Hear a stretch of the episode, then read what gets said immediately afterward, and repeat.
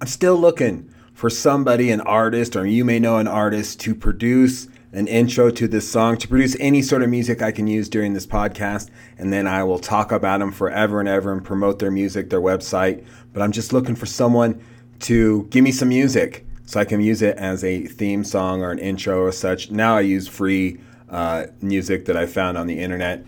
And uh, I have a couple different songs I changed up. So you'll hear a different intro each show. How you guys doing? Are you ready to get out in the world yet? I, I am. I'm, I'm down. Today was the two weeks after I got my last vaccination shot. And so I don't think I'm invincible now, but I have a peace of mind that I can go out in the world and the killer air won't get me. And I can be around other people that are vaccinated as well and feel comfortable without a mask on and such. So that's great. That's I'm feeling good about that.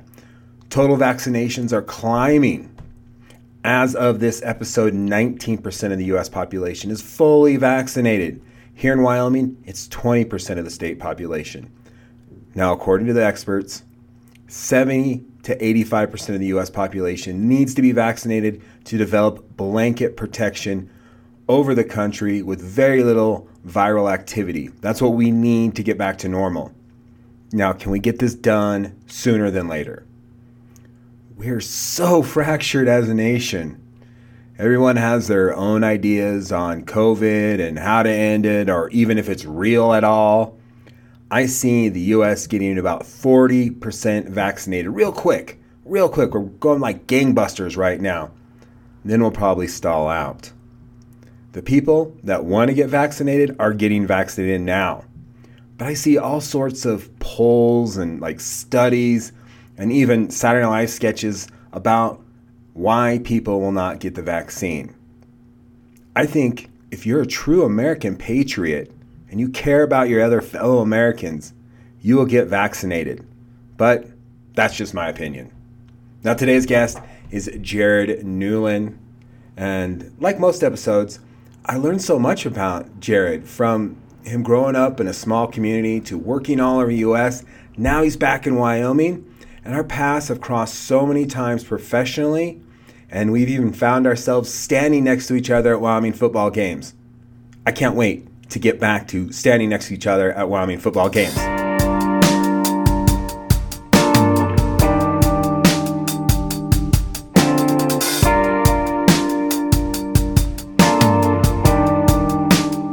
I was born in Belle Fourche, South Dakota, and raised in Colony, Wyoming, which is 25 miles northwest of Belle Fourche. Uh, it's just between uh, the state lines of South Dakota and Montana, and grew up on a ranch out there. Wow. So, like, how did your parents meet in South Dakota or Wyoming? How did they get together? No, actually, they didn't. Uh, um, my grandfather, uh, back in the early 1900s, uh, ended up homesteading a ranch with along with his dad, and uh, um, and then that's you know my dad was born in Belle Fourche as well, okay. and then um, my mom and dad uh, met in Minneapolis. Uh, oh wow! My dad was in military school, and my mom was a candy striper. Ah. Wow. And uh, so that that's how they met, and then um, so she moved. They got married and moved back to the you know out to the ranch, and that's where uh, my ex they they actually lived in uh, um, Iowa for a while, and that's where my sister was born. She's three years older than me, and then I ended up uh, uh, being born in Belle Fourche. And so it's just you and your sister as far as sibling goes. Or it is. Yep. Yes. So growing up, were you were you? I have an older I have an older sister, but she's six years older than me. Were you freaking frack? Did you do a lot of stuff together out in the ranch and stuff? Be honest with you, we're kind of opposites. You go she loves horses. Uh, she grew up rodeoing. Uh, she also participated in track and um, basketball and stuff like that. But rodeo was her true love, and and horses and so forth. And me, I was pretty much the opposite. Um, I didn't really like riding horses. Um, I enjoyed it. I enjoyed the ranch lifestyle, um, but I was more of a, give me the motorcycle, give me the uh, four wheeler, three wheeler, yeah. gather the sheep and the cattle with. yeah. So so out there, like what education wise, like um, did you guys go to a really small school? Was it surrounding communities that poured into one school or? Um, back then, Colony had a two-room schoolhouse. Uh, it was called Baroid School. Uh, it was called Baroid, named after a bentonite plant. Huh. Um, Colony, Wyoming, is known as the bentonite capital of the world. Wow. Uh, there's three bentonite plants in Colony, and um, there used to be a post office that was actually housed on the ranch, and I want to say it closed in the '60s. Okay. Um, but um, but the only thing that Colony had was the three uh, bentonite plants and a truck stop back in the day. Wow. And uh, that truck stop's no longer. It's just a trucking company headquarters now. So, um, but the the railroad does come out there um, for the uh, for the bentonite and um, so forth. And um, and I'll get a little more into the bentonite. Back in like '89 or '90 is when they started making cat litter with bentonite Oh, okay. actually was on the first crew that packaged the cat litter out of one of the plants out there. Um, it was a great summertime job, um, a lot of double time, even triple time at times, and we were we were working a lot of double shifts to make the make those um, shipments. But a lot of the major cat litter that you see in um, the WalMarts and the big box stores is packaged right in Colony, Wyoming. Wow. I'll have to check mine. I'll Yeah. make sure it's local. It it'll probably say Illinois um, Yeah. on it, just because that's that's where the headquarters of two of the bentonite plants is. Uh, but that but it is packaged right there. Wow. And so with uh well you worked there, but with the small school and such, like how many kids were in your class? I'm probably going to get this wrong, but I believe I was in the largest class ever of, of Baroid School, and I think there were seven of us. Seven. Yes. And Yeah. in the entire school, I maybe 20 at a time. So it was it was K through three in one classroom, four through six in another classroom, and then there was a lunchroom um, slash music room in the middle, uh, type of a deal. And then um, then uh, everybody older than that would be bused to Belle Fourche, which is Okay. five miles one way. Um, and they, they would the Crook County, Wyoming would so-called pay out-of-state tuition to send the the kids in that area to Belle Fourche because it was cheaper and um, safer for them to only take them 25 miles one way than into up into Alzada, Montana, and then south to Hulett, which would have been about a 45 mile one-way trip. Wow. So they they just determined way back when that that was the that was the best way to do it. And then I ended up going to um, Belle Fourche for school starting my fifth grade year, and then not too long after that, um, the school actually um, closed down. Um, I'm, I'm probably in the late Wow. 90s, I would guess. Wow. So uh besides riding the motorcycles on the four wheeling and no horse uh what other activities you into? I mean you said your sister did sports. Were you into sports growing up as a kid? Yeah, um, I, I wrestled and I played baseball. Um, and then we only had two years of baseball where I was. Um, then we played uh, slow pitch softball with the old guys. Okay. were still in high school, actually. Um, I played a little bit of soccer, um, stuff like that. And I played football, but I, I wasn't ever good enough or big enough to, to play football. Um, but I, I did enjoy wrestling a lot and I just had a lot of injuries. But other than that, it, it was a great, great experience. Yeah, I wrestled three years. Um, two of them in in Oregon because that's where I'm originally from.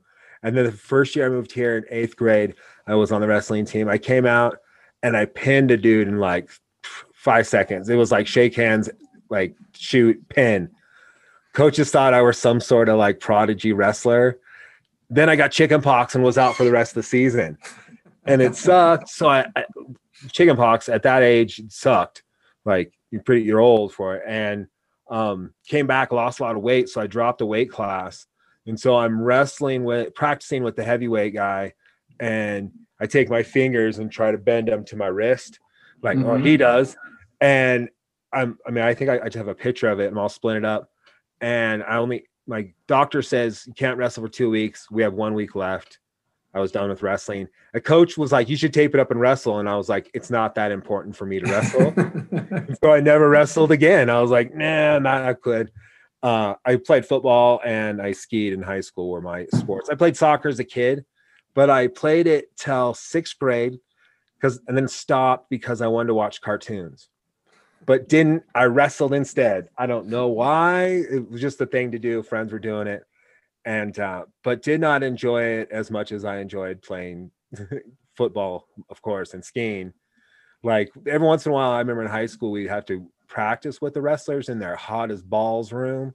Mm-hmm. So I called it, and I'm like, we're supposed to be outside skiing, not in this humid, swampy area doing calisthenics, doing aerobics, and all the wrestlers, you know, making fun of us skiers. I'm like, I'm dressed to like run five miles outside, not do all this and so yeah, it was uh, respectable sport, but just wasn't for me and everything.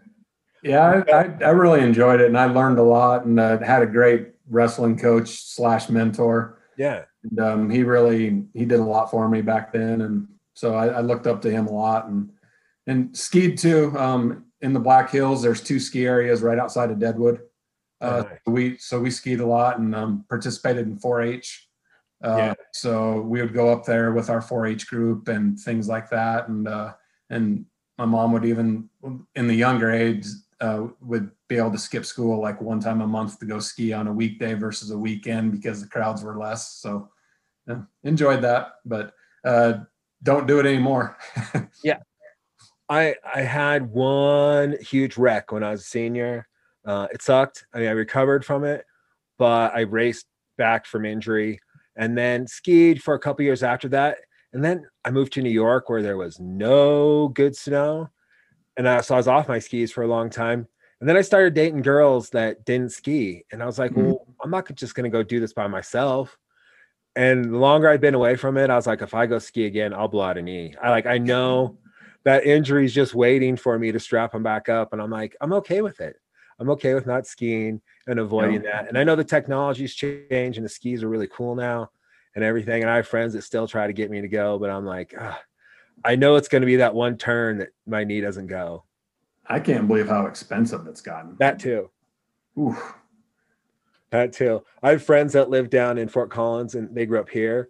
And uh, some of their friends down there, like, we found this ski area. It's in Wyoming. Have you ever heard of Snowy Range? And they're like, oh, yeah, we've heard of Snowy Range. Yeah, that's why that hill's so so um, successful. I mean, they keep their prices yeah. uh, moderate, and um, and it's and this year they've gotten more snow than Steamboats had.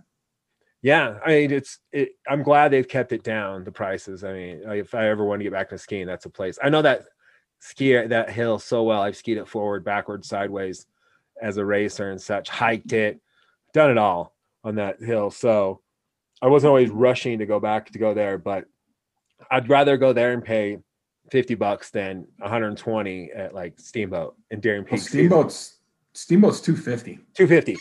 That's yeah. ridiculous. How ridiculous yeah. is that? Yeah. Not not that important to me to go and do that. No. No, no. no. And so, well, growing up in those small communities, because like I've never lived anywhere smaller than Laramie. Like I've I grew up in a suburb of Portland, Laramie, Long Island for a stretch, and then back here.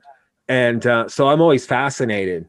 Like how'd you find somebody to date? How did you like all that kind of stuff? Did you have to scour the counties and oh, there's a nice girl, or meet at the the dance? Like I, am just wondering how it worked. No, you know, I'm obviously uh, wasn't really interested in in dating until oh, okay. Well, and by that time, I was involved in a lot of activities, able to drive.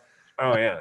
So back then, South Dakota was 14 to get a learner. It wasn't even called a learner's permit; it was just oh, a permit and and we had a hardship rule that if you as long as you went to and from directly to school after your activity directly home you could drive after dark and all that kind of stuff so um so i was able to do that so i could you know nice. be for school and then come home after practice type of a thing and then you know had a good group of guys and friends that we hung out with and playing in the park and i had uh, two grandmas that lived in Belle Fourche so i had a place to go after school um, and things like that. So it, you know, it was it was good. Um, got to, like I said, got to meet a lot of a lot of good friends that I still keep in touch with today.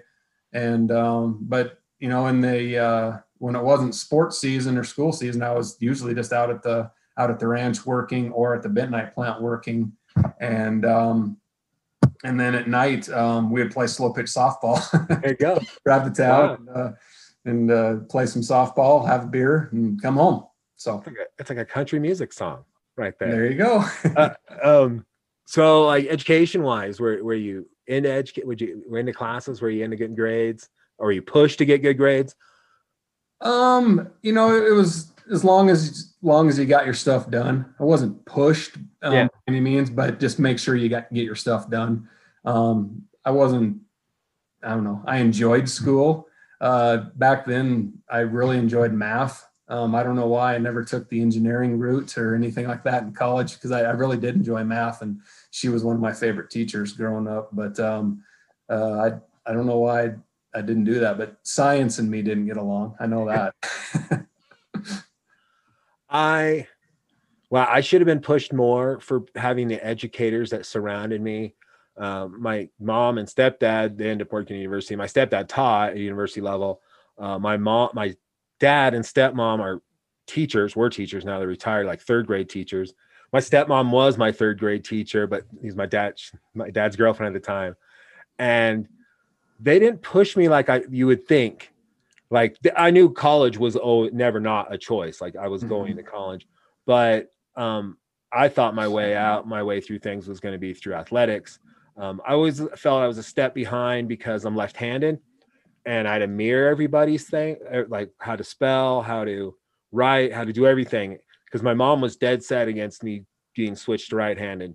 Like it will stun his creativity. I'm glad she didn't because I enjoy being left-handed and everything. But it was difficult to learn. I didn't know another fellow left-hander until middle school or later. And I'm like, how do you do it? And they did it with ease. I was so mad. I was like, how do you write? How do you do this? And they're like, oh, it's this way. And I'm like, God, it's not fair you can do this with ease. And then they started making left-handed everything, and that's kind of cool.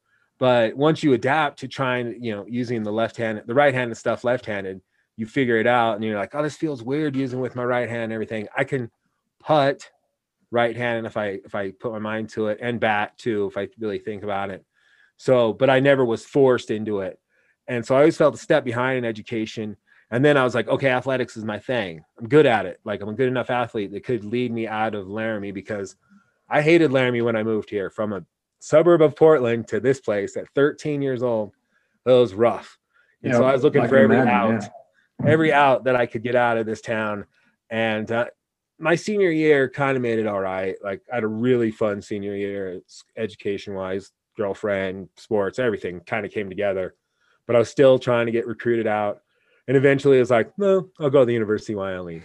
It was a, it, which is sad because I love the University of Wyoming now, and it's treated me my, my family well and my, myself well. But in the beginning, I was not a big fan because it drug us out of Oregon to here because my stepdad got a job yeah. and everything. So when you finished high school, like was college your goal? Did you know what you want to do after high school?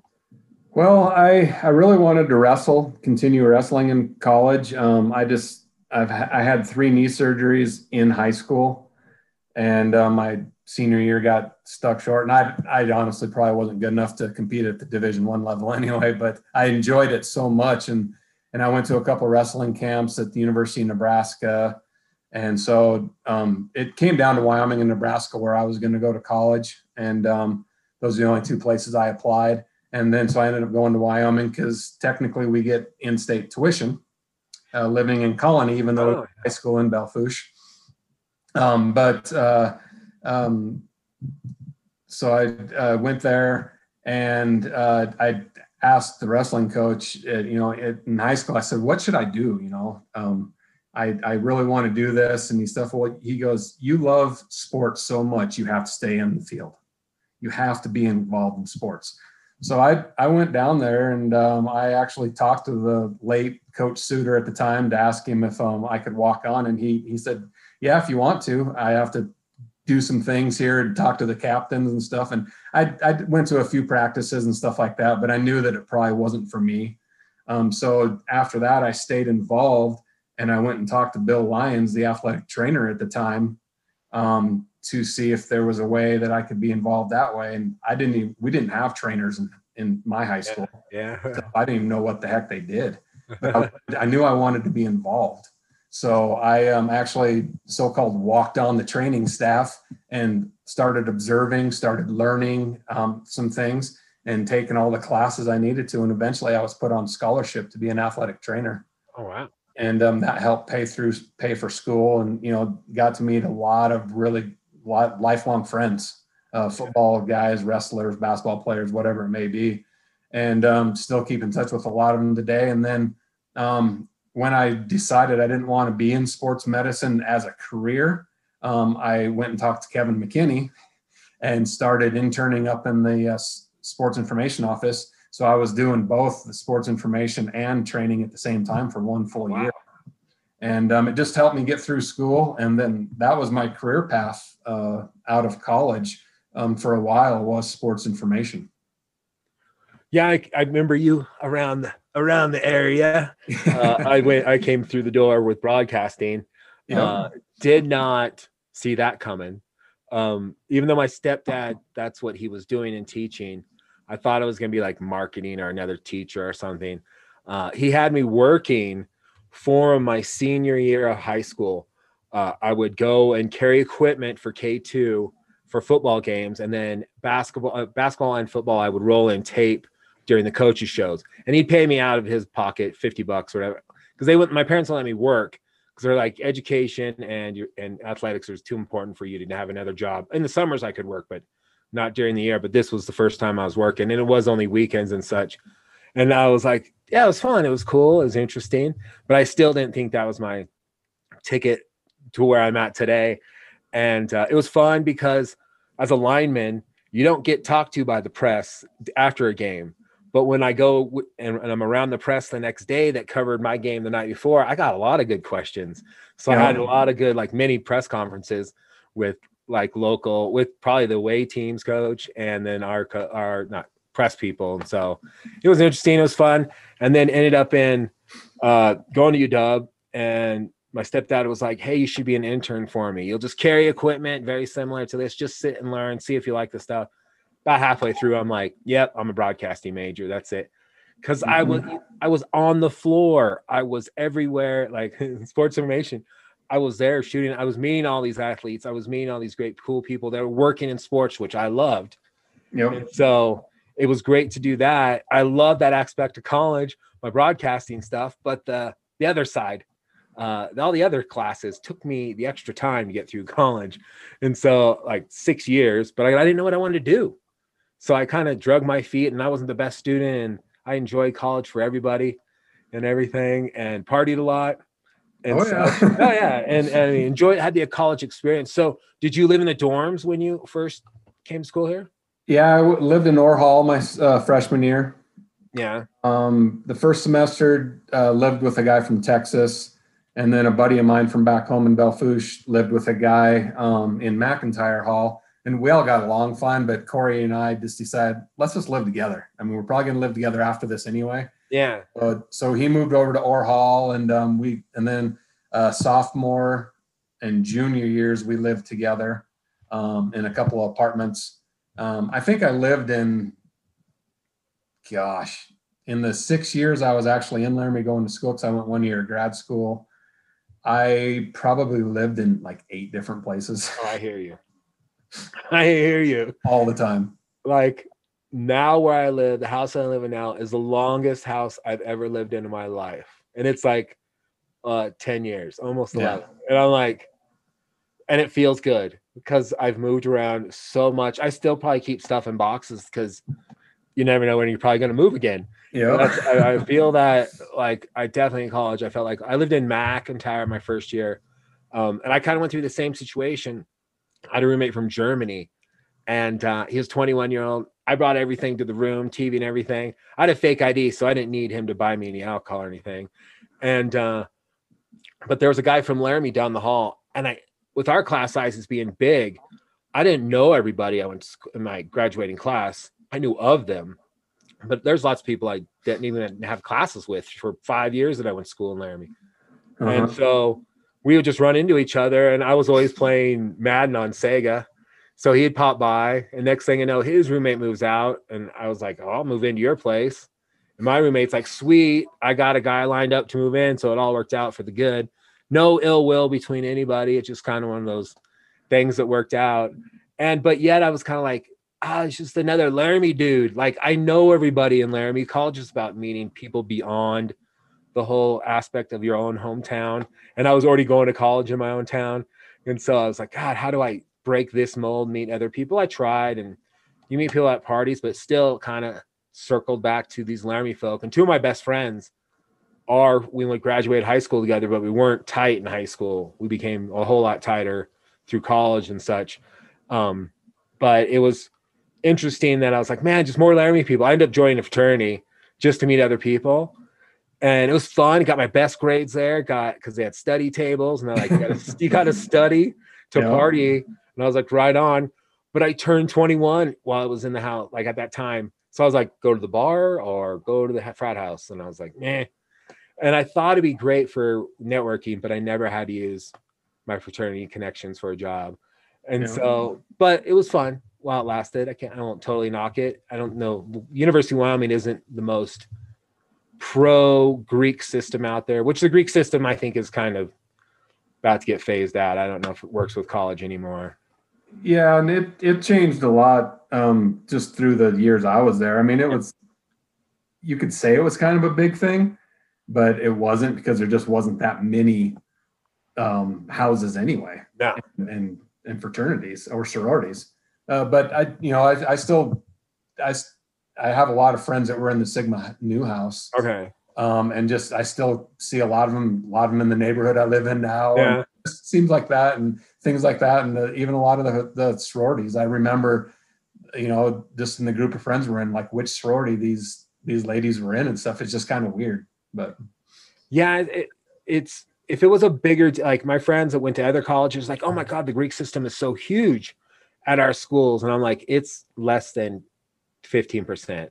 Uh, here, I mean, probably yeah. less. I mean, probably less than that. Yeah, I don't even know what the number would be. Yeah, and it was bigger at the time, and now it seems like a lot of those sororities, at least Pi Phi's shut down. A lot of fraternities are gone too, and so it's weird. I was a Pike, and they're on the other side of the road, which is which cracks me up. I'm like, holy, yeah, it's on the sorority side. yeah, no, it's on the it's on the fraternity side now.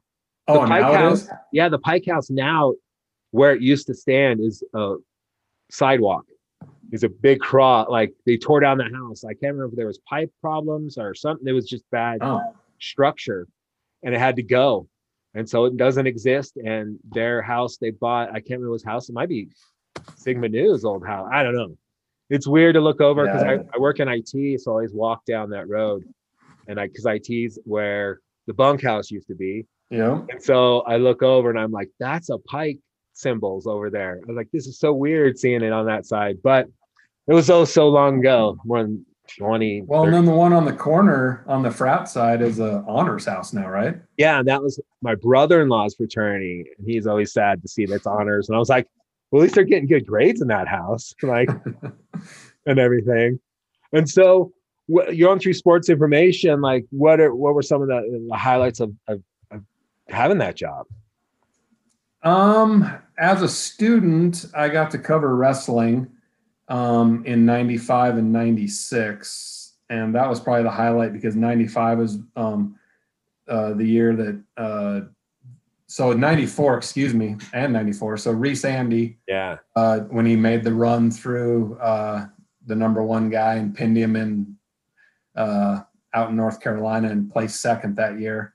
I still remember it. It might be my favorite newspaper headline of all time. It says, Dandy is Aunt or Andy is Dandy on Tobacco Road. Wow. Yeah. I, I so, does sound familiar that press. Yeah, because he pinned the number one guy from Oregon State. Um, so he placed second that year, and then '95, I actually got to go with the team to Iowa City for the NCAA championships. So that was definitely my highlight um, as far as traveling and stuff like that. Uh, the Pokes didn't do as well that year. Uh, Reese was hurt, and a couple of other guys just didn't perform as well. And then 96, um, I did not travel with them due to budget uh, circumstances, but that's the year they, they um, had three All Americans and placed in the top 20. Wow. So, yeah. cover- you know, being able to um, have those teams or cover that team those three years, um, and we actually got some outside coverage, like from uh, the Denver Post. I just still remember this guy. He covered. He would cover Wyoming every once in a while. His name was Fred Morrow.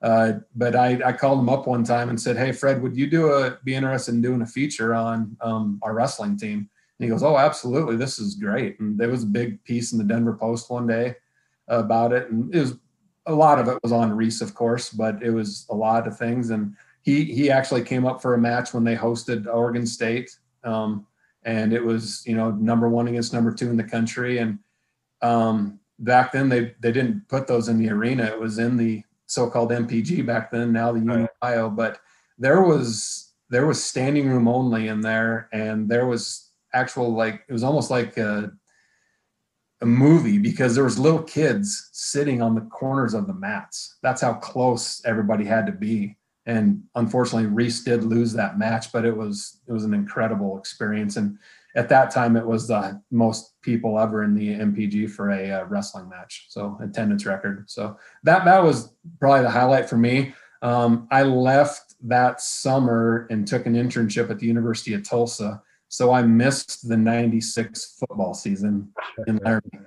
Um, I got to see you know as many games as possible on TV. I did make it home for the home opener to watch that, but I didn't get to see any of the games. I didn't get to go to uh, Las Vegas for the championship game. I was with the University of Tulsa at that time. I was covering. I um, um, covered their women's basketball team, so I was traveling with them, and I remember where I was that day at a tournament in Cape Girardeau, Missouri, of all places. And luckily, they had uh, TVs in their concourse. So uh, every time out I could uh, get up and leave the scores table, I would go out and see what the score of the football game was. I was there. I was there recovering from the flu. I got sick a few days before, and the whole drive down, I'm just pounding Theraflu. Never been to Vegas, never been. And then so we, I'm I sleep in, taking stuff. Luckily, nobody else got sick, but we get to Vegas, I'm good to go. And I so the first night, like we go out, Fully hydrated. yeah, fully hydrated, ready to go. I think we gambled for a while, won some money, playing like roulette and stuff. Like, and then the day, like the next day was the game, got better and better, and we, our tickets were way too close to the BYU section uh, because we didn't get any alcohol near us. Like, I'm like, hey, Wyoming people over here, because I they wouldn't even bother selling in their sections at all. But the good thing is that side of the stadium, there was plenty at the actual yeah, concourse. yeah, yeah, we could definitely, and we the dirty looks we get, you know, getting back to our seats with a bunch of beer in our hands from all the people wearing the blue and white was always so fun. You dirty heathen. Yeah, of course. And uh, but I remember that season. Well, that season I happened to be roommates with uh, Wallwork. He was one of my roommates, and John Davis, which was backup quarterback, and then Demetrius Hamilton and Shane Glazer. Every single dude in that house was bigger than me, and I wasn't a small dude at the time. and so it was uh, like, I better not pipe off, man. They'll just kick my ass. Like, and even Josh and John were big guys. yo, yeah, Yeah. yeah, and John had a hair trigger. Like he was like, I'm glad he was a friend of mine. Now he's a state patrolman out in California. I'm glad he was a friend of mine at the time. Uh, and so, and he's a big old Niner fan, so we always got along. And um, but yeah, and Josh, I mean, it, I met Josh through some other friends. He was a broadcasting major, but I was a TA, so I didn't quite know him there. But I remember we're sitting at a baseball game, one of the last ones at UW, and he's like, "Hey, do you need a place to live?" And I'm like, "Yes." He's like, "We need a roommate." And I was like, "I'm in." Dude, I had no idea what I was getting myself into. We lived downtown in Laramie. It was a dirty house. Like they were just so wrapped up in football, doing stuff all the time. They, yeah, it's Yeah. they carried. Well, I lived with some football players too. Yeah. They're they're not clean people. Yeah. It's gross. And and so I'm sure I I got really sick there too. I remember there was a week I had to go home like to my parents' house just to get healthy because I was so sick. I don't know what was in the house or what happened, but it was terrible. Oh, I know what was in there with Josh. Yeah, probably. Yeah, no doubt. Like uh I cannot divulge too much about those guys because Oh, I, no, no, I used to crack up because I worked in the media and I hung out with a bunch of athletes and they never questioned like my loyalty because I was like nobody in the media has ever come up to me and be like those are your roommates what do you got on them And I'm like, I wouldn't say a word, but like one of the crazier times was during that season. Um, Marcus Harris catch. I'm shooting football. I'm tied on the ball. It, it, I shoot with both eyes open, so I know what's coming at me. He catches it on the sidelines, lands at my feet, gets up, and he's like, "Oh, hey, Rude, what's up? Where's the party at tonight?" And I'm like, "Dude, shut up! Like, you're you're causing attention with all these media people around us, and you're like the greatest wide receiver in the nation right now." I was like, "Dude, no, not not not now." And then one time we're out partying, he's like, "Hey, let's go. uh Let's go watch some a herd of elk." And I thought that was code for something like not watching a herd of elk. Next thing I know, it's a group of us are out west of uh, west of Laramie watching a herd of elk with Marcus Harris. He was such like a oh, he was just a regular Joe. Yeah, but from like the sticks of Minnesota, so he loved yeah. all that hunting and this style. Like he could care yeah. less about the fame and for like being on the cover of anything. He was like, oh, yeah. "Oh, I want to do this," and it was it was fun like that. And, and he's still was, that way today. Yeah, I haven't. I always miss him when he comes into town, or I'm always or under the. I always say the darkness, you know, that I never know that he's here. And so, but next time around, I've got to figure him out. And I always like Josh. Let me know when you guys are in town again.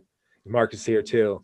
And he's yeah. like, okay, because I want to tell that story to his face. And he's like, oh yeah, dude, I remember that. You know, so I think they're planning a 25th reunion this fall for the 96 team. Nice. So cool. Yeah. I mean, I had Josh on the show and I've had Wayman on the show. Both guys I've kept in touch with for a long time now. I actually texted Wayman today. Yeah.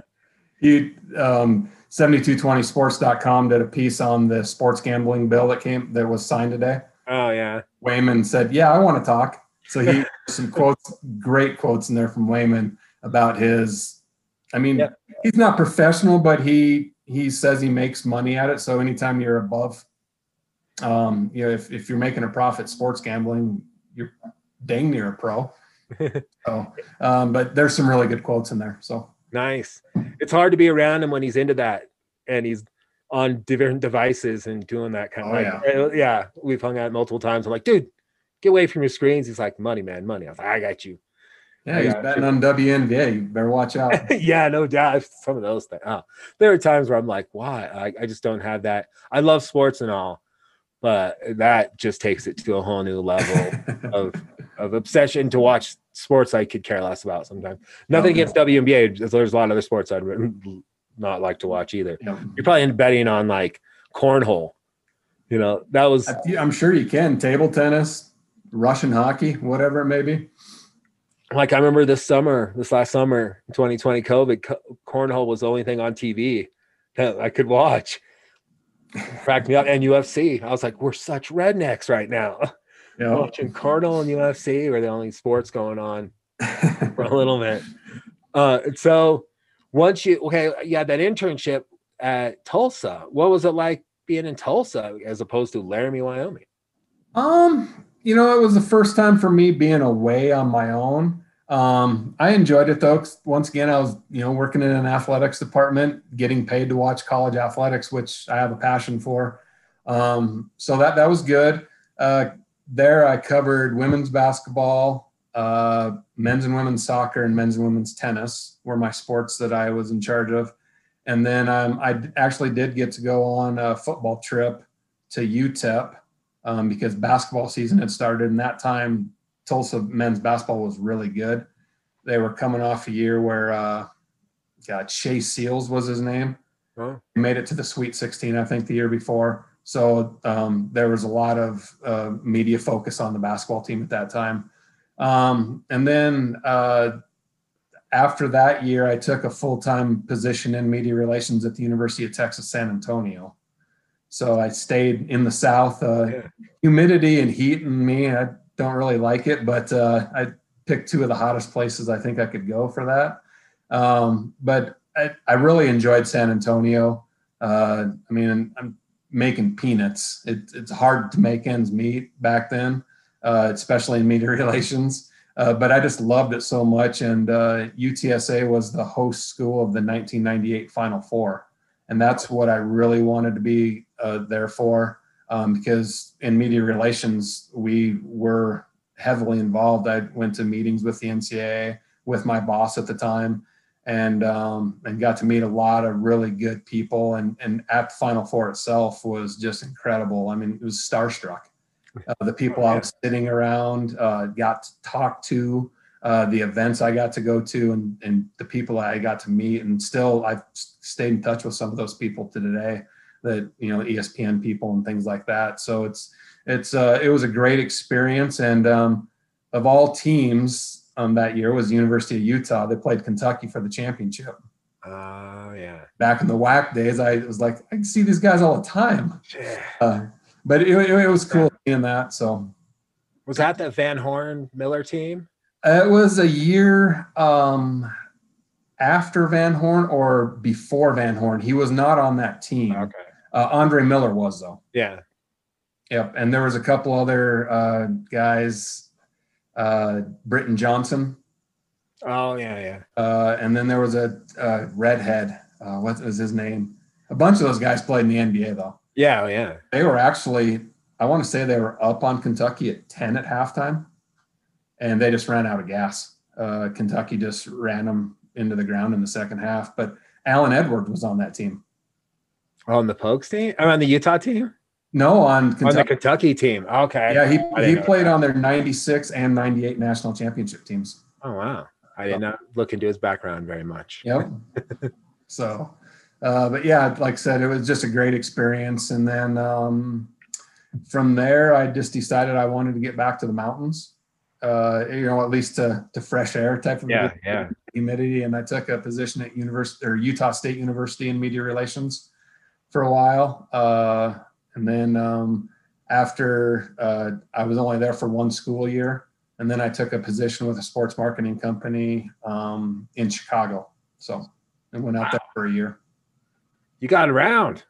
Yeah, like around. I've, I've lived in a lot of places in uh, college, but uh, four four cities in four years was different than just uh, eight places in six years in college.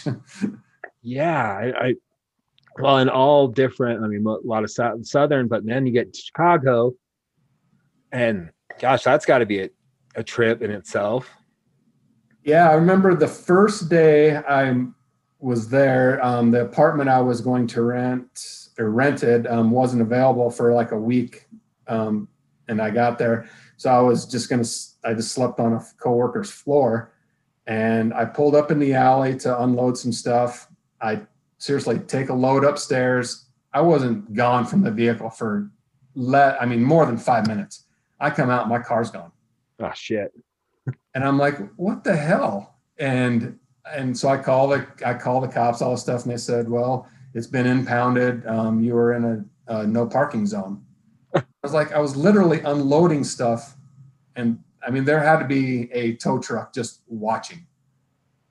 Wow. And yeah, so I that was my first day there. I had to take a cab, uh, some twenty some dollar cab ride to go get my car, pay a couple hundred dollars to get it out of impound, drive back, and this is before um, cell phones or cell phones were just coming out, but they we didn't have smartphones Yeah. and um, GPS and all that kind of stuff. So I'm like literally have papers I printed off of directions on how to get places, you know. So that that was my first day in Chicago, but um, it was I, I I enjoyed living there. I I traveled a ton, um, so I didn't really get to experience all the day to day stuff that Chicago offered. But when I was there, I certainly had fun. Yeah. But I, I traveled a ton and stuff, and still in the college uh, sports scene. So Nice. Um, what about like? Did you get to go to any like baseball games, Cubs games, anything like that? Or Yeah, I went to um, quite a few Wrigley, uh, you know, games at Wrigley Field. Um, it was, once again, it was like one of my first days on the job. Uh, the VP of the company goes, "Hey, go to this um, rooftop party um, with one of our clients." I was like, I didn't know what. Honestly, I'm just yeah, from Wyoming. I didn't know what all this stuff was. So I rode my bike down there and um, and showed my ID when I got to this rooftop place, and they said, "Yeah, come on up." And it was red carpet service, all you can drink, all this kind of stuff. And I ended up hanging out with the uh, staff of the DePaul basketball team. They were all there. cool. So we uh, we went to Murphy's out in center field afterwards. A big fight breaks out in Murphy's, and they literally there's like three divisions, three different rooms in Murphy's, and these glass doors. They just pulled them shut, and we were the only people in the center one. Everybody else had cleared out. And I'm sitting there with the DePaul basketball staff and doing shots with the DePaul basketball staff. Yeah. and and that was I ended up uh, hanging out with the director of operations uh, for the rest of that year. He was one of my buddies there because he had contacts all over the city. That's when they had Quentin Richardson. Oh yeah. basketball was actually something then, and all he had to do was show his DePaul basketball stuff, and he got in anywhere he wanted to go. Nice. He would just hook these guys up with DePaul gear, and it was. yeah. And I would even go to Murphy's um, on my own or with other guys, and they said, "Hey, weren't you here with Sean the other night?" I said, "Yeah." And he goes, "We got you." Ah, I love that. Okay. so yeah, I, I I went to I don't know five or six games at Wrigley Field. Um, so I, I moved there in July of a year, and then I I was there for a whole year. So I caught a couple games that that first year. Then I went to some the next season too. Yeah, I, well, I went to New York right after well college, I guess, um, and living. I worked out their summer camps and such, so I was familiar with the place. But working in the media was a whole different story. Like I worked for a 24-hour news station, News 12, Long Island, and uh, at first I was an editor, so that didn't really get you in the doors.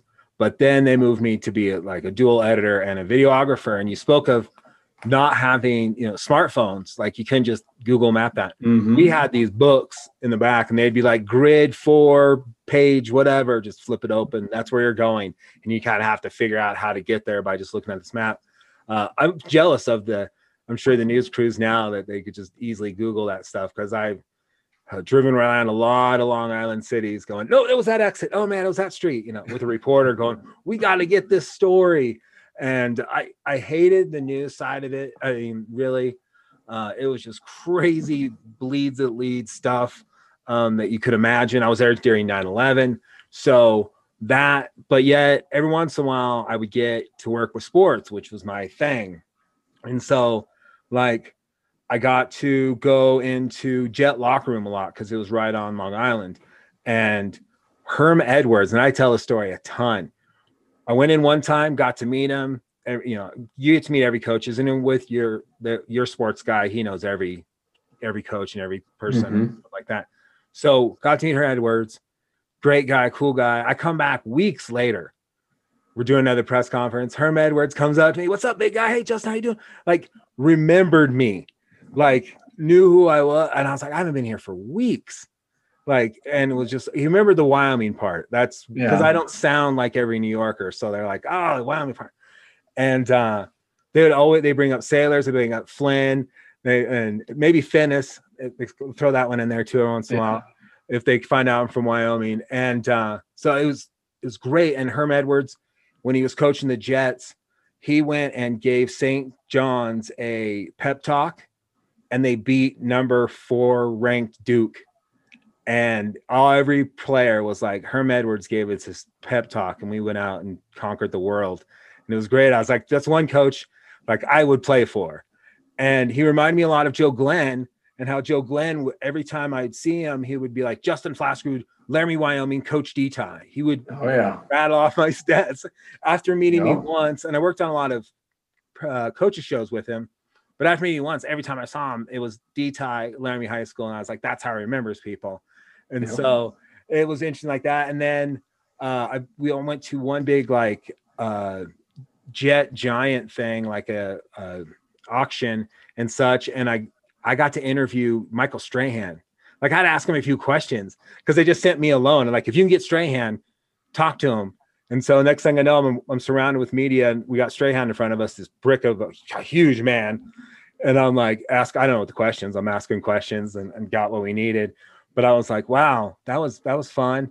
Uh, I was on the field for Mets Braves, the first game played after 9 11. Oh, And we were covering not for sports, we were covering it for the personal side of it. And they put us media in the in the dugout with the Braves. And there's like Glavine, Joan, like every Brave I hate because I'm a Yankee fan, but respect as a baseball player, Yeah. like respect. So I'm just like drooling over my sports day, and, but you got to keep it together. And that that was kind of like the hard part on being in the media and stuff. It was like I wanted to cheer and I wanted to say so much as a fan, even at the University of Wyoming when I traveled and stuff. But I had to keep it together. I'd keep non I had to keep that that straight face going, Oh yeah, that was great. Not just the going, yeah. Were you there? Were you there for the Herm Edwards press conference? Practice. No, you play to win the game. Yeah, you play to win the game. I wish everyone asked me that one. No, I wish I would have been there for that one. That would have been um, cool.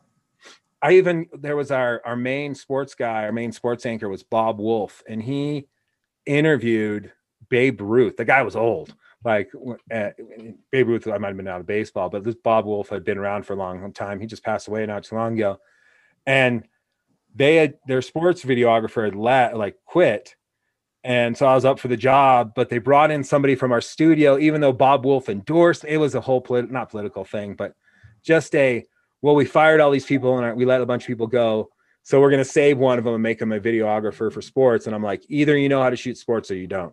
Like, you can't Mhm. just take a news guy and make him a sports videographer. I had the eye because I'd worked so much here and everything. And so I was like, so mad. Like, it, and a lot of few other things in my life were going on. So I was like, I'm leaving. I quit and I came back here and got a job at the university. Uh, but I, it was exciting to work out there. There was a lot of opportunity. I don't know if I'd ever do it again unless I was rich, like live in New York. Yeah, I don't. You gotta be. You gotta be rich to live in some of those cities anymore. And so, what got you back to Laramie? Well, I. I mean, I thoroughly enjoyed my position in Chicago. It was one of those things that, um, if I was probably five years younger at the time, I would have enjoyed it even that much more. But the traveling, um, I traveled to a college football game almost every week throughout the season, which I totally loved. Uh, Yeah. But I would leave on like a Tuesday or a Wednesday, come home on a Sunday morning, Ah. straight to the laundromat, do laundry, work on a Monday, prep for the next week, and go again. So, um, uh, so it, it kind of wore on me a little bit, and then um, I just happened to call back to Laramie one time to talk to Kevin McKinney in the sports information office. Um, I remember I was in LA going to a Alabama UCLA football game. I was just on my way to the game, and I was like, you know, I'm going to call. Or it was a day before the game. Excuse me. I was just I'm going to call with the heck of it. And Tom Burman actually had. He just happened to be standing there when Diane answered the phone, and said, "Is that Jared?" And she goes, "Yeah." And he gets on the phone and, "Hey, what's going on?" Blah blah blah. And he goes, and I told him that you know I just got a raise and just got a promotion type of deal and stuff like that. And he goes, "Okay, sounds good. See you later." And I then I thought about it for a couple days, and I said, "You know what? He was trying to ask me something." Uh, So I called back and I said, Tom, what were you trying to ask me? He goes, Well, we have two positions open, and I was going to see if you were interested, but it sounded like you were doing just fine. So, and one was a marketing position, and one was a Cowboy Joe position. And um, I applied for both of them, interviewed for both of them, and uh, was offered uh, both of them actually at the time, and uh, decided I would take the Cowboy Joe position. I uh, wanted to do something you know different and uh, put on my resume development and stuff like that. So because I kind of had aspirations of being an athletics director at the time, oh, yeah. and um, you know had a couple pieces of the pie uh, covered, but I didn't have anything in development, and that was a key part of it, and definitely is today, uh, being that way. So I I um, moved back to Laramie to be in the Cowboy Joe. And so, what is Cowboy Joe for the people that don't know at home? well, it's not the radio state now. Yeah, yeah. Sure. Uh, it's the development arm for the athletics department at the University of Wyoming. Uh, raise money for student athlete scholarships, um, coaches bonuses, and things like that. So uh, back then it was uh, John Stark and I. He's still with the foundation today, uh, but um, it was just a two-person operation for the most part um, as far as the fundraising goes. Um, and then we had uh, you know some staff. We had a couple of ladies that helped us out. We had a full-time accountant and things like that. And then we grew it to a third person. Um, was able to bring a friend back from the university. He went to the University of Montana, brought him back.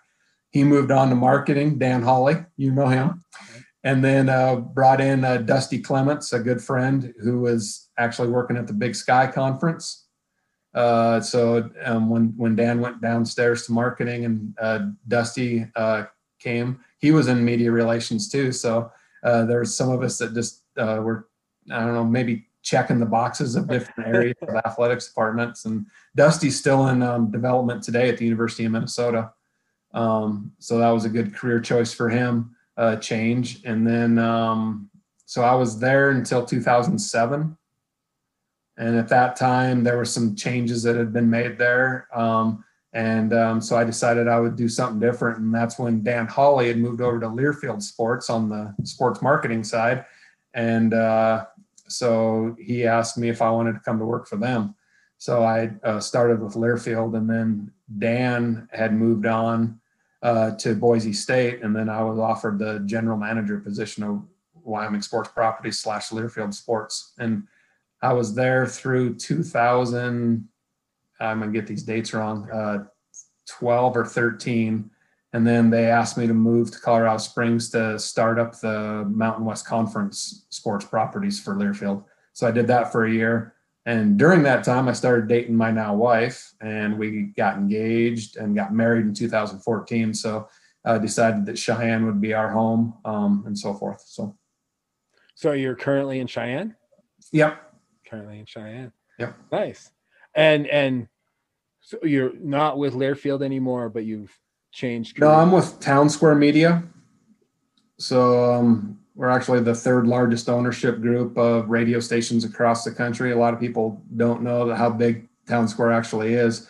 Uh, but we have three stations in Cheyenne, uh, two stations in Laramie, uh, and then six stations in Casper, just in this immediate area, and then um, five down in Fort Collins. And um, then we have some standalone websites. I referenced uh, 7220sports.com earlier, wildpreps.com, laramielive.com, things like that. So, wow. Laramie Live, I get a lot of my info from them. So thank you. There you go. Uh, what is your like day to day job? What do you do? do um, you I sell media. Sell so, media. Um, I, I'm title doesn't really mean much to me, but I'm sales manager but um, you know just out seeing clients and that that's what i like to do. I, I like the interaction and especially uh, since covid the, a lot of the restrictions been lifted. It's been good to get back and see people face to face and stuff like that. Um, but you know just helping small businesses um, thrive and uh, you know tell their story and why people should shop with them why people should buy things from them and um, and we have a full a portfolio of ways to do that. It's not just over the air broadcast radio and 30 second or 60 second ads. Um, digital ads on our websites. Uh, we have programmatic digital ads where we can target you. We're those pesky people that sell those ads that follow you around. Mm-hmm. Um, so we have, and we have live events um, and and stuff too. So it, it's it's been a great um, move for me. You know, I'd sold radio with Learfield, but it was a totally different type of selling radio um, because it, you know it was a network of 26 stations, and we carried football and basketball, and that was it. Uh, but with uh, you know with Townsquare Media, we have a lot of different areas that we can uh, fit you into, whether it be weather, you know, just or just 30s playing between two songs type of a deal. So, um, do you do your stations do, do they have like online listening as well too besides just yeah. waves? Every station that um that Townsquare has and there's 330 some stations across the country every one of them has their own standalone website and their and their own app as well and it's um free online streaming. Um so you, you can radio pup is owned by Townsquare uh, you can go to Radio Pup and you can find any station that um, Townsquare owns on Radio Pup. And uh, so yeah, so if you're if you want to listen to music, your favorite music station, I actually listen to a couple out of our Texas markets because um, I really like red dirt country music. Yeah. And um, so I listen to those all the time. And then, but if you're living in New York and wanted to hear the Pokes, um, you can pull up the KCGY uh, app and listen to basketball games on KCGY or football on KOWB. That would have been handy when I lived out there. I swear I called the lost years. Well, football was coning years. Um, so I, I don't count to me because we won a total like one game or whatever. Oh, I, I, had to live through those. yeah, brutal. Um, I think I caught one on TV. I think we played Tennessee, and I was like, "Oh, yep, yeah, we suck." And uh, so I missed a lot of the Wyoming stuff, but it wasn't the best years as far as football goes. Basketball, we were we were all right then with McClain and such. Um, yeah, I was interested about make seeing if you had online listeners and stuff like that for the stations because I do have my own radio station and everything.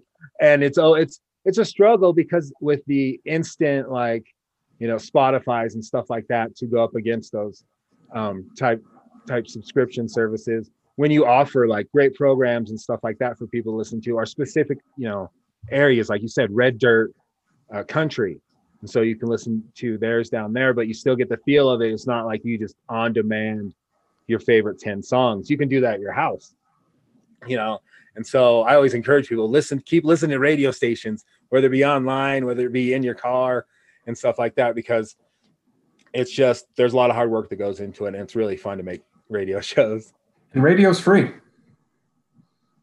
you don't have to pay a subscription to any of it. And it's, yeah. it's never going to die uh, and because every vehicle comes equipped with a radio. And yes there's the, all the other devices and connections you can have in those in the new vehicles today but um, they aren't as used as one would think they are according to our data anyway. Yeah.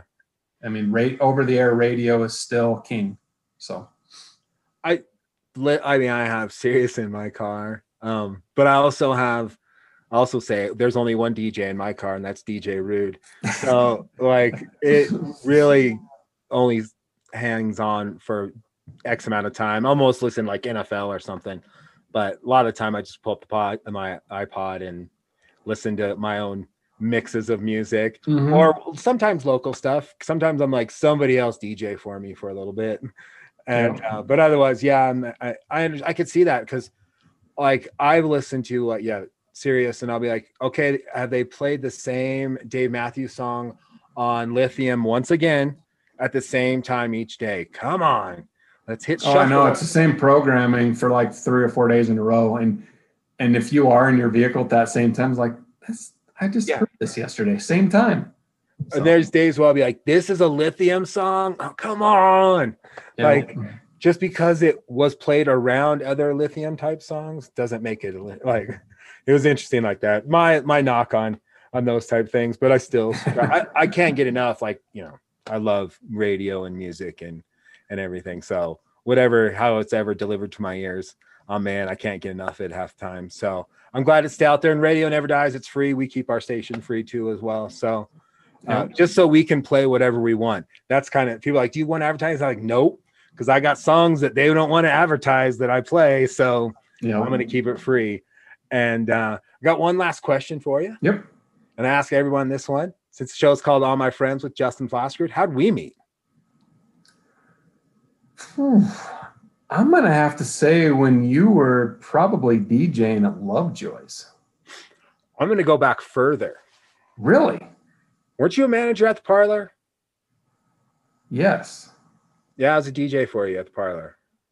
Okay, when Kurt Benson and Kurt Whitehead and I were yeah. all there. Yeah. Like, um, I was 20 when I first started going there, and uh, yeah, I know, crazy. I turned 21 and I remember them like, You're 21 now? And I'm like, Yeah, I don't want any free drinks or anything like that. Just want to hang out at my favorite bar. Because by then I was a regular. And within a couple weeks, uh, Benson was like, Hey, Rude, you like music? And I was like, Well, yeah. He's like, You want to be a DJ? And I was like, Yeah. I had no idea what I was getting. Uh, no, no clue. I saw the guys do, you know, carry their stuff in. Yeah. And all I need is a tutorial on how to run the equipment. And next thing you know was like a Thursday night DJ at, at, the parlor, one of the hottest bars in Laramie, where lines out the door. Yeah, and you were working there. And I, I know I I had met you through sports information, but I was probably intimidated by you because you're a year maybe older than me. But I was thought you were like like not just a, like a, a, student worker, like you were further up oh, the no. ranks. I was just one of Kevin and Tim's peons. yeah, yeah, I had no idea of that. So, but because you handled yourself very professionally there uh, in sports information world. And so by the time we were working together at the parlor, like I was like, oh my God, you know, this guy's got it together. Like a much more mature person. I learned differently, but I mean, it was it was that and and so yeah, it was further back. And then yeah, eventually I got to Lovejoy's, but I had left um for a couple years in New York. And that's an interesting scenario. How I became the DJ there is that I uh, spent all my money there when I first moved back to Laramie, hanging out all the time. I was like, might as well work there. I worked at bars before. I'll be a bouncer. That's I've done that, you know. And so I get a application. I turn to the manager, Kara, and she's like, "You're a DJ, right?" And I was like, "Oh, it's been a couple years." And my music taste had kind of changed from when I left DJ in the parlor to to where I was at at the time. Like I didn't have any much of my DJ music left. And she's like, "Oh, you're a new DJ," and I was like, uh, "Okay." she's like, just come in this night, learn the system, and you'll take over for this guy named Chris. And I was like, all right. And he was going into law school, I understand, and everything. And he'd get really wasted at the end of the night. So he's kind of hard guy to deal with. So I understand why they wanted a DJ like me. and uh because I wasn't that guy. Uh, there was I didn't I didn't you're still working, so I, you can't just get shit hammered. So I had to keep it together. I mean, there was plenty of times I was drunk DJing, but not enough to be a spectacle. And uh so that was weird because I, I, I didn't ever pursue to be a DJ at the parlor. It just kind of fell in my lap. I didn't. Uh, Lovejoy is kind of that way too, but I've made like a life off it. People call me my name like it's my first and last name. Like, oh, DJ Rude, what's up? And I'm like, what's my real name? And they're like, I DJ. I don't know. Isn't it crazy how my parents named me DJ and I became one?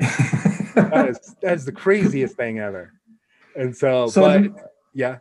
Yeah, so now you say that, I, I do remember back to the parlor days, and yeah, yeah, I apologize for that. So, and I wouldn't doubt if we even had a class together, uh, sports broadcasting with Dave Walsh. Yeah, yeah, definitely. Uh, if yeah, we were right around there. Like I was always, I was lucky. It was the first day I didn't have to work. One time, a game where we got to sit in the booth with Dave.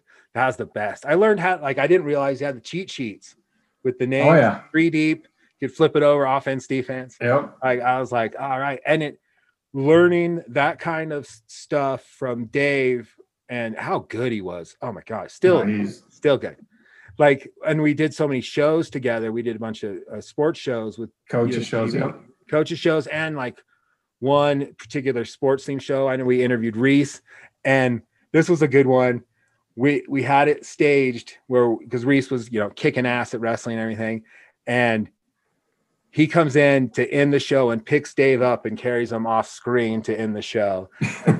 I think we did it three or four times and everything, but it was fun like that. Dave was a good sport like that to do it. But I would love it. We like we'd be like, okay, you got two minutes to give this intro, and he would nail it every single time down to two minutes. I can't even do that.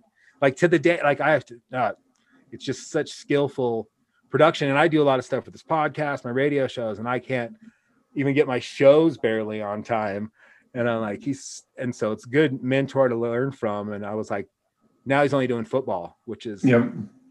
which is cool. At least I if I turn it on, I'll I'll be familiar voice. The day I don't be able to hear those guys doing cowboy football and basketball is gonna be a weird, weird day. It is, yeah. And it's um because so many of us grew up with it. And yeah, I still remember where I was in 1988, uh the comeback at Air Force um, I was listening to Dave and Dave, and at that time, I believe it was George K doing color on the radio. Um, I was in a tractor back at the ranch, and I, I, listened to that entire game while I was in a tractor. And is that I, voice is just in my memory forever. Yeah, yeah, and I have the vision. Was it Welniak playing QB? Yeah, and uh, Sean Fleming hit Fleming. the win it. Uh, Mitch Donahue sacked Dee Dowis and got a fumble. Like, um, Mitch was a broadcasting major, and so they would when he was in school, they would load him up with equipment. He could carry it all, mm-hmm. and and so they would joke when I came in. My stepdad would be like, "Oh, he's like Mitch. You can load up with all the equipment you want, and he'll carry it all." And I was like, "I'm not built like that guy." I mean, and that those were one of the first like athletes I got to meet. Walking indoors, the star defensive player, you know, and it's Mitch, and he was so nice and everything. And now we're friends on Facebook and talk to him when he comes to makes the town and such. You remember and what he like, do after every sack? I can't remember now. Ah. He always gave the hang loose sign for some reason. I, I never asked him why. But. He would sack quarterback and you'd go. We need to. And they got drafted by the Niners. So I was like in heaven, but he was such a small defensive end that they kind of yeah, he was a, a tweener, I would, you know, position wise. Yeah, they had to stand him up a lot. And a defensive end up- for the NFL anyway. Yeah, it was hard. And then he went to the Broncos after that, I think. So, but yeah, it was uh that was fun to meet those kind of people. When you didn't have access, where like at most schools in broadcasting, you wouldn't have touched the camera and anything like that, or done half the stuff I did until your senior year. And I was doing it all when I was much younger, just because I got the access in the beginning and was good at what I did. Luckily, even though it Mhm. ruined, I always say it, it ruined my college social life because like I had to, I was at every sporting event, no matter what. We had to do seniors tapes. And then I had to edit show, the coaches show. So if you got back from Hawaii at four in the morning, I was editing at four in the morning. Yep. And, and so like, and that coach, so I couldn't go out and party. I'd party on weird days, like a Tuesday or something, or just go out afterwards. And I was like, I'd always tell my friends, I was like, no wonder why I slept like 12, 16 hours once I was on vacation because I didn't take time to sleep. I was either drinking, studying, doing sport stuff. Like there was no time to sleep during that time period. And then I'd go home for break, and my little sister would be like, You slept for like 12 hours. And I was like, You go to college, you'll understand. Yeah, and that that is one thing that I you know I missed as well because I had to be at I was at almost every football practice when I was a trainer, and then just all the events we worked and stuff like that, the nights and the weekends. I wouldn't exchange it for anything except for I never got to attend a Norwegian Olympics. Me neither. Yeah, I never got to go up there, and um, I really wish I would have been able to experience one of those because I heard so many great stories. And I'm Norwegian. Like I'm half Norwegian. Like there's my people. And I was a good skier at the time. I was I, I don't know why I never made it. I didn't have enough friends that to get going up there, like to get us and we probably didn't have cool enough cars to drive up. Like we had shitty cars. Well, I think they had buses that left the safe Buses? parking lot, if I'm not mistaken. Ah man. Big thing back then. Yeah, I, I'm I, yeah, that's something I There needs to be like a reunion. All those Norwegian skiers need to come back and throw a big party up there and let's go do it. Yes, if you're listening, we're in. we need a big party after this. We'll find you. We'll find you. We need this big party. I can't wait to get out of the COVID. So, did you, with your job in COVID, did you have to do a lot more work from home then? Yeah, we we transitioned um, from home. Uh, we uh, our company got into the Teams, uh, yeah. Microsoft Teams stuff, and so we started doing a lot of calls that way, and then introducing it to our clients because a lot of our clients in these small businesses they were they didn't know what Zoom was or know what Microsoft Teams was, and you know it. And what's great about where we are here in Wyoming, they all understand it as good as anybody. Like when I can't make it to Laramie from Cheyenne because of the roads, Yeah. you know what? I'll see you the next time you're here, type of deal. Or we can handle it over the phone or email. Yeah, yeah. Yeah. That and that stuff doesn't happen in, in you know in larger markets and stuff like that. And it was the same with COVID. We were all in it together, and we were all going to get through it together. And um, and then we slowly started transitioning to where we could see clients in person. You know, of course, uh, the ones that uh, would allow you to come in, you know, wear your mask, do all the right things, and then it, you know it opened up slower, you know, or more and more after that, and um, and not back to normal by any means, but we're we're dang close. Yeah, I mean, I guess lots of things were uh, born out of COVID and and being able to um, digitally interact. I mean, this podcast was kind of born out of it. Uh, my original plan was to drive around, do this face to face.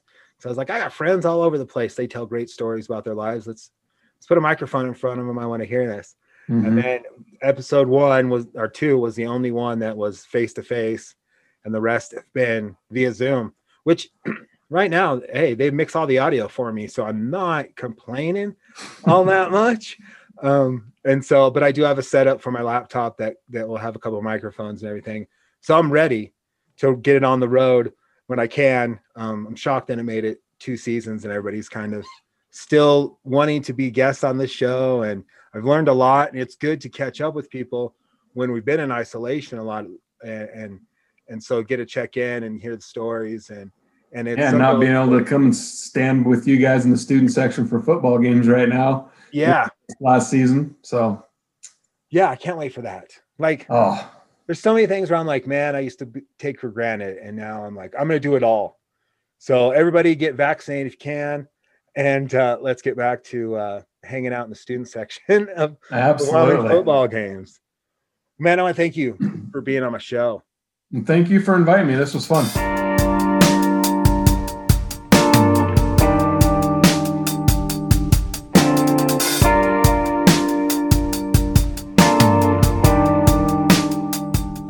Listening to CBJRadio.com yet? It's a free internet radio station, brand new shows each and every day. Now, shows range from hip hop to rock to 80s to an all independent artist shows to a Friday night request show. And don't forget about retro Saturday nights as well. Make CBJ Radio the only internet radio station you listen to. Sorry, Jared. I had to promote my radio station, but we're just a blip compared to Townsquare Media. So I don't see us biting into the huge market that Townsquare Media covers. Now, if you're looking for your message or product to get out there, especially in smaller communities and here in Wyoming and around the United States, contact Jared at Townsquare Media. Wow, two promotion spots. On to the next episode.